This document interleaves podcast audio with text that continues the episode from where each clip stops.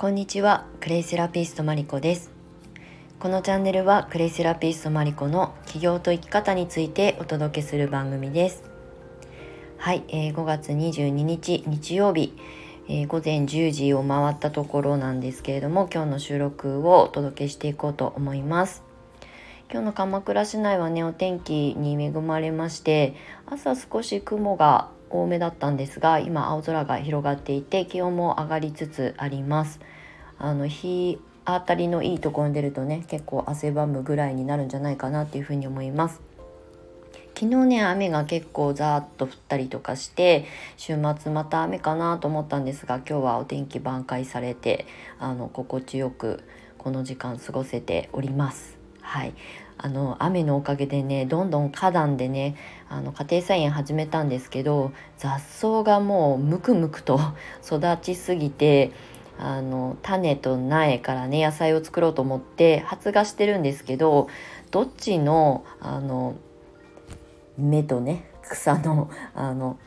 成長が早いかって言ったら雑草の広がり具合がすごくてまあその分土が元気だななんだなっていうのはわかるんですけどそろそろいい加減ね草むしりしないといけないなっていうふうに思っているので昨日ね午後雨降っちゃったから今日の午後はいい加減あの草むしりをしようかなと思っております。と言ってねダラダラしてしまうんですけれどもはいということであの前置きが長くなりましたが今日はちょっとすぐ本題に入ろうかなと思うんですけれどもあの普段ねあの結構クレイセラピストとして起業することだったりとか、まあ、生き方についてお話しすることが今メインになってるんですねこのチャンネルは。ただ今日はねちょっとマニアックなクレイのあの楽しみ方とかね取り入れ方みたいなことをお話ししてみようかなと思います。スタンド FM でクレイの選び方とか取り入れ方みたいなのは過去にだいぶ遡ったところでお話はしてるんですけれどもあのねクレイセラピーの、まあ、魅力だったりとかっていうことを最近お話ししてなかったなと思ったので今日は珍しく久しぶりにお話ししてみたいと思います。なんでかっていうとちょうどね今あのクレイを使ったアートの新しい講座をねローンチしたんですね。アーシングアートっていうあのまあ1日単発の講座をまずはねスタートしたんですけれどもあのクレイで自然療法でね、まあ、基本皆さんが知っている使い方って泥パックっていうイメージだと思うんですけれども実はクレイセラピーを学ぶ中でたくさんあのスキンケアだったりとか日用品として使う使い方があのまあ、手作りクラフトでね形を作って代用していくっていうあの捉え方なんですけれども歯磨き粉を作ったりとかえーとボディパックしたりとかあとはお風呂の入浴剤で使ったりとかあとはねクレイとオイルを混ぜたりするとあのクリームが作れたりとかクレイとミネラルジェルっていうものを混ぜるともう応急処置に使えたりとか私はあの夏場はね洗顔フォームの代わりに使ったりするんですね。あとは頭皮パック頭皮あのの、えーと、汚れを取り除いて、うん、シャンプーがいらないノーシャンプーの生活ができたりとかっていうことでもう本当に多岐にわたっていろんな使い方ができるんですけれどももうね今結構クレイのことを発信する方が増えてきてやれファンデーション作るワークショップだったりとかまあ、あの UV クリームを作ったりとか私も過去にそういったワークショップはあの展開したことがあるんですけれども、まあ、クラフト作りというあの視点ではなくて今日は私個人的に結構こうマニアックな使い方とかあの面白いクレイセラピーのあの使い方取り入れ方を今までもずっと模索してきて発信したりとかしてきたのでその一例とあとアーシングアートなぜそれを始めたのかっていうことをお話ししようかなと思います。あのねマニアックっていうとねどういうあの視点なのかっていうとクレイってもともとあのクレイセラピストの養成講座の中でもちゃんと教科書にも載っているし歴史の中にも残されているのであの特別私が編み出した使い方ではないんですけど結構みんなにびっくりされるのがまずクレイの歯磨き粉もそもそも「え泥で歯磨くの？ジャリジャリしないの?」っていうふうに言われるぐらい、まあ、結構目から鱗的なクラフトの代表でもあったりするんですが。もう私の中ではそれがもう9年も10年も使ってるので当たり前になってしまってるからもうマニアックのあのジャンルではないんでカテゴリーではないんですよね。そうじゃなくて今日はもっと「えっ?」て言われるような何それって言われる使い方を話してみようかなと思うんですけれどもまずねあのクレイをお水に溶かして飲むですねあのクレイナイフクっていう使い方があるんですけれどもこれはね日本ではあの薬機法って言ってね、えーとまあ、医療行為にあのえーと、誤解を生むような発信ができない法律があるので、まあ、飲んでいいよっていうのはなかなか私の一セラピストの口からは皆さんにおすすめはできないので自己責任でしかないんですけれどもお水にねクレイを少量入れて混ぜて上澄み液を飲むという使い方があります。これは内臓のデトックスとあと成長剤に、えーと、クレイって実は使われていたりとかするんですね。であの大手、えー、佐藤製薬さんから、えー、スメクテスミンというね内服薬が発売されてるんですけれども今もあの発売されてます。あのホームページもちゃんとあります。でそこにはあのスメクタイトというクレイがねあの採用されていたりとかしてもう本当に薬として、えーと、取り入れられているっていうのは、まあ、歴史の中でも、まあ、過去にもあの大昔ですけどね世界大戦中とかにあのクレイを内服してデトックス解毒をして、えー、抗菌作用を取り入れたというふうに言われているものが今現代もそういった形で引き継がれているっていうことなので、まあ、内服っていう形は、えー、ちょっとあのハードルが高いんですけど私もね結構最初の1年目2年目ぐらいの時はあのステロイドのね脱捨てをしたかったので内服を1年間ずっと毎日続けたりとか今は毎日は飲まないんですけどちょっと、まあ、胃もたれというか少し胃が重いなとかちょっとムカムカするなみたいな外食とかしてねよくわからない油物とか食べた後って結構もたれるんですよねどうしても。であのお家に帰ってきて寝る前に飲むとか朝起きてから飲むとかすると結構すっきりするので私は本当に対処療法の一つとしてクレイを内服するっていうあの使い方を今も取り入れています。はい、これはねもうちょっとマニアックというかハードルが高いかもしれないんですがそういう使い方もあるよっていうことですね。まあ、でも泥を食べるとか土を食べる特に土のフルコースを出してる抜き手パさんっていうねあの五反田東京の五反田にあるあのフレンチレストランなのかなで、えーと、コースであの普段メニューにはなってないんですけどあの事前に予約をするとその土のフルコースが食べられるっていうレストランもあります。はい一度だけ大昔に先生と行ったことがあります。気になる方は抜き手パーで調べていただくと多分今も多分あのフルコースやってるんじゃないかな。事前予約すれば、えーと、ランチとかでいただけると思います。普通に美味しいです。あの土感は全然ないのであの土のジュレとかねすごい面白いですよね。あと土のなんだっけかな。えっ、ー、とスイーツとかも全部そういったものあのドレッシングとかあのソースとかカルパッチョとかのソースとかにも土が採用されてたりとかしています。まあ、詳しくはあの抜き抜き手パさんを検索してみてください。なんかメディアとかにも大昔は取り上げられていました。はい。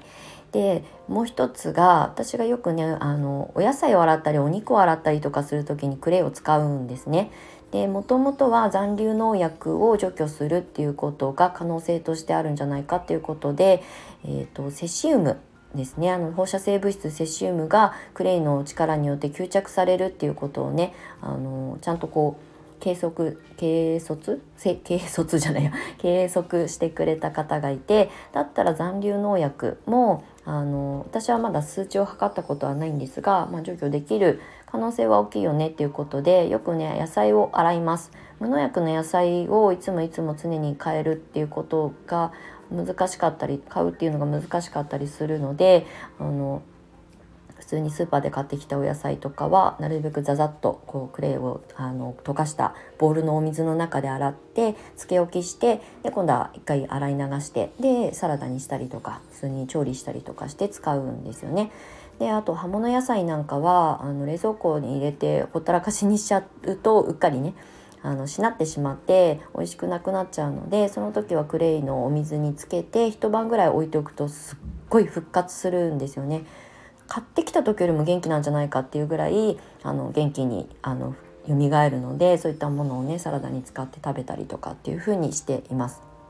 なので残留農薬を除去するっていう目的で使い始めたんですけどまずねほこりが取れたり汚れが取れたりするまあだけでいいかなと思ったんですがつけ置きしてみたら葉っぱが元気になるとかあとお肉を漬け込んだらお肉がまあこれちょっと個人の感覚なので皆さんが同じようにあの味わえるかどうかわかんないんですが柔らかくなるんですよね。でまずお肉もあのパッケージにあのスーパーで買ってくるあのトレーに入ったねお肉ってやっぱりその精肉になる過程でどういう処理がされてるかっていうところまで私たち消費者はね、あの確認することができないのでなるべくあのお肉は基本的に洗ってから調理しましょうっていうのは料理人の方にも言われたことがあったので洗って使うようにした方がいいよねだったらどうせならクレイで洗ってみようっていうことが私の興味心から始まったんですけれども、まあ、そうするとねお肉もね柔らかくなるしすごくお肉の色が綺麗になるんですよね。まあ、血合いが取れたりとか、えーとうんまあ、どうどういったものが取れてあの綺麗な色になるのかわかんないですけど、えー、どういう処理されてるかわかんないからね。だけど、まあ、実際調理する前にすごく綺麗なピンク色のお肉になったりとかあの血合いとかがねついてたりとかするとちょっと黒っぽくなってたりとかする部分が取れたりとかするのですごくねあの調理もしやすくなりますし、まあ、出来栄え見栄えも良くなるので私は基本的にお肉はクレイウォーターお水に溶かしてあのクレイをねでそこにつけ置きちょっとだけして洗い流してから使うようにしています。はい結構この2つだけでもねえー、そんな使い方できるんだって生徒さんにもびっくりされるんですが、うん、でもねやってみると面白いですあのあ本当だっていう結果が結構分かりやすく出るんじゃないかなと思います。はいということで結構マニアックな使い方を私は模索してきたので、まあ、クレイをね楽しむっていうことを私は一番大事にしているのでスキンケアだけだだけじゃなくてデトックスとか予防医学っていう観点からクレイを伝えてきたんですがもっと暮らしに密着した楽しみ方もあってもいいよねっていうふうに思っているので、まあ、そういった実験をたくさんしてきました。はい、なのでお手当として使うとかねデトックスで予防につなげるとかっていうことにももちろん大事なポイントはたくさんあるんですがなんか楽しめないとね続かないし継続できないとクレイがある暮らしを楽しんでもらいたいっていうのがすごくここ最近強く思うことなので、まあ、そういうクッキングで使うような使い方とか飲むとかっていうね結構これは勇気がいるかもしれないんですが あの試してみると面白いと思いますあの飲み方とかはねここではちょっとお話しすると薬機法とかにギリギリ抵触するかもしれないのであの講座などであの聞いてくださるとお答えできると思います。はいということでこんな変な使い方をねたくさんこの9年間私は実験しながらやってきてでいよいよですね今度はまあ、あのどちらかというとこれはうんアートなのであのすごく体の中に直接取り入れるっていう使い方ではないんですけれどもあの漆喰アートっていうものとクレイセラピーを掛け合わせて、まあ、私が作った造語ですけどアーシングアートということで、まあ、クレイの基礎知識も一緒に学んでいただくのでクレイの選び方だったりとか簡単な理論を、えー、習得していただきつつ、えー、それは肉体のデトックスだったりミネラル補給のことを、まあ、重きを置いてお話ししたいなと思ってるんですがプラスアルファ、えーと、心のデトックス、まあ、感情のデトックスって私は表現してるんですけれどもあのクレイってそもそもあの鉱物でクォーツ水晶とかカルサイトとかっていうねあの鉱物が微量ですけど含有されているので、まあ、心のヒーリングにもなるよねっていうことは、まあ、理論的にあの、まあ、証明されてるというか、まあ、解明されつつあるので、まあ、クレイ単体でね取り入れてもいずれあの使い続けると心が癒されたりっていう体感をする方は結構いるんじゃないかなと思います。でさらに私はアートに、えーと、クレイを持ち込むっていうことを今回はやり始めたんですけれどもなんかねあのデッサンしてあの美大私は美大卒とかでも何でもないので別にアーティストで絵が上手に描けるわけじゃないんですけど赴くままにクレイとあの漆喰を使ってあのその日その瞬間の感覚直感で選ぶもので漆喰も乗せてあのペタペタやりながら形を変えていく、まあ、クレーも可塑性といってあの自由に形を変えていけるっていうのが特性なのでそれとあの漆喰を掛け合わせるのはすごくあの